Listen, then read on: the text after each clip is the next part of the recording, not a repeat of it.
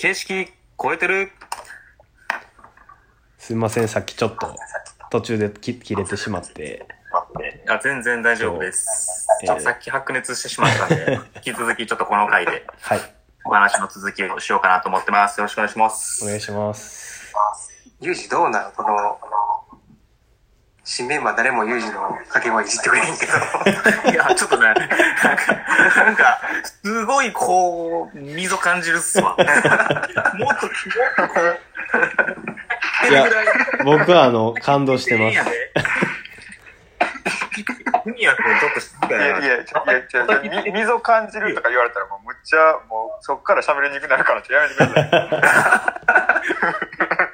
い。冗談、冗談、冗談。ないっすよ、溝とか。俺、いや逆かもしんないですよ、土井さん。俺のやつが完璧すぎて、言えないってパターンかもしれないです。あー、始めようか。始めよう。すごい。えー、この番組はですね、世の中のあらゆることに対してひねくれまくる、そんな番組になってます。よろしくお願いします。お願いしよろしくお願います。します。さっきのお願いします話の続きで、多分ヒルエス君の、あの、おじいちゃんがもう見れば、穴の大きさがわかるっていうところから、はい。お願いしていいですか？お願いします。お願いします。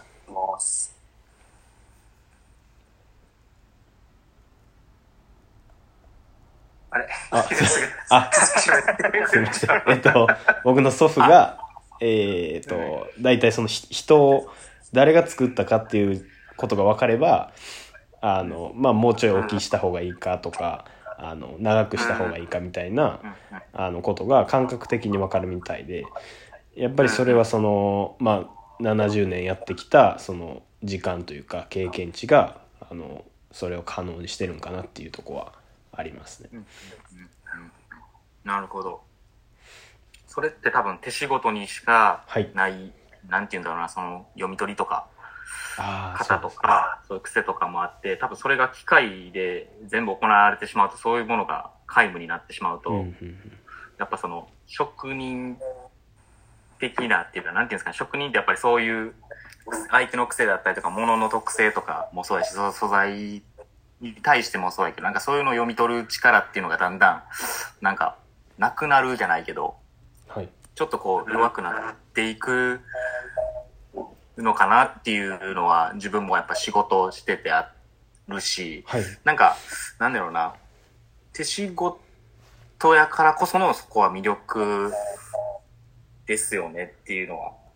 自分も、うんうん、感じます。なんかあなんのか手工業って考えたときに、手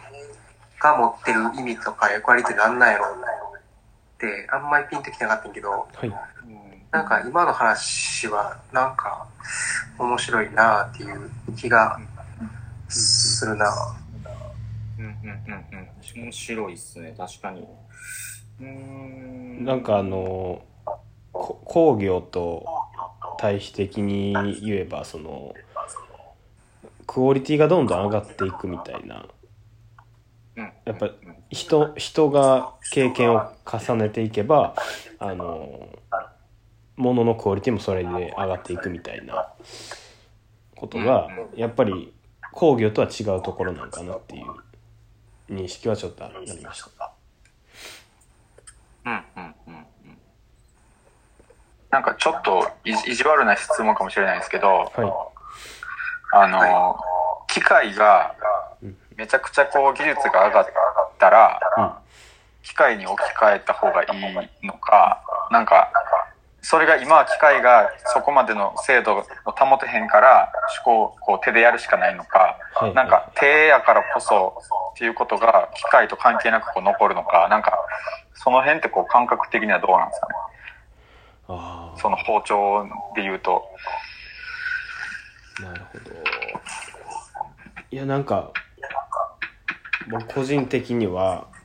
き機械に任せれるとこはどんどん任していいんかなっていう気がしてて。でまあ今の僕の想像の範疇では、えっと、手にしかできない作業が結構多いというかでそこに集中すればまだまだ残る余地はあるんかなっていう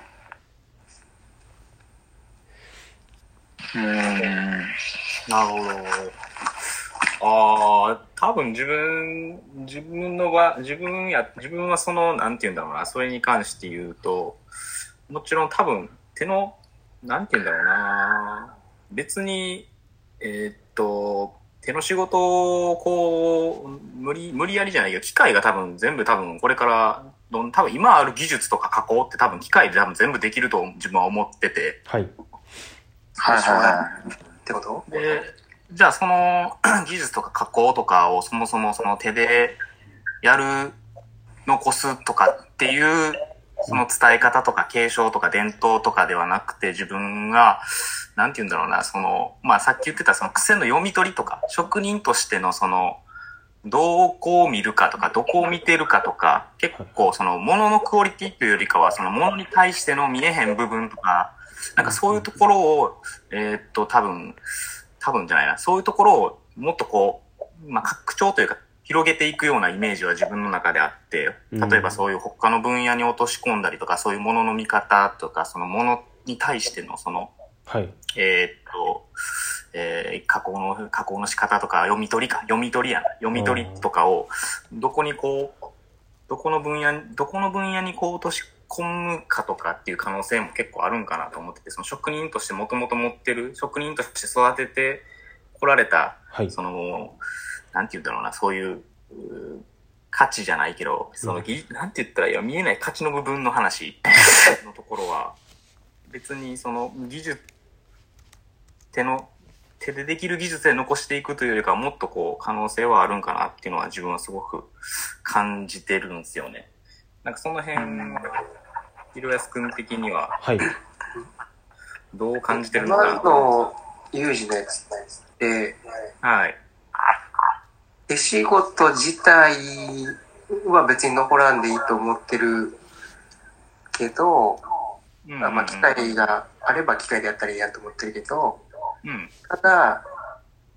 手仕事を通じてうん。身につく何かしらの能力みたいなものはい。にはなんか可能性があるっていう。あ、僕はそうですね。そこに結構魅力を感じるし、別に手仕事がなくなればいいとかってそういう思いではなないんですけど、なんかそこをうん、そこをこう、かいくぐっていくよりかは、もともとその手仕事をすることで何を自分が育ってきたかとか、どう成長したかとか、どういうものが身についてきたかってものを、ちゃんとこの職人として、えっと、やっぱ整理、整理する必要はあるんかなと思ってて、多分そこは、こうせずに、なんかそのもののクオリティとか技術っていうのを手でこう極めつつあったけど、でも実際は多分それも、えっと育てられてはきてるけど、自分自身が結構がっつりこう育てられてるんじゃないかなとは思ってて、なんかそういう、しょなんていうんだろうな、そういう、そういう、その、うーんと技術ではないところみたいなのにはすごく可能性は、手仕事に関してはすごく可能性は自分は感じてるんですよね。ああ、なるほど。うんヒルヤスは、はい。その辺どうなのえーっと、そうですね。僕も、あの、料理人さんと喋った時に、えっと、なんていうかこう、作り手の人と全く違う、あの、価値観でものを見てるは、見てはるなって思った時に、じゃあ多分、作り手にしかない世界観というか価値観ってあると思うんですけど、なんかそういうこうなんか素材をどう見るかとかそういう見方とかっていうのはあの本当にリアルにものを作る以外にもなんか転用して、えっと、できることなんかなってちょっと思ってました。ああ、うんそなるほど、なるほど。今時間って、はい。今、だいたい10分ぐらいです。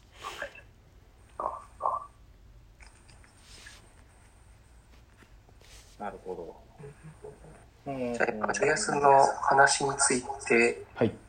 うん。でいく前に次にそうですね。そうですね。次に行きましょうか。はい。まあこの番組が良ければ、いいねとリツイートお願いします。ちょっと引き続きまたお話ししていきます。はいじゃあ、またお会いしましょう。ありがとうございます。ありがとうございますありがとうございました。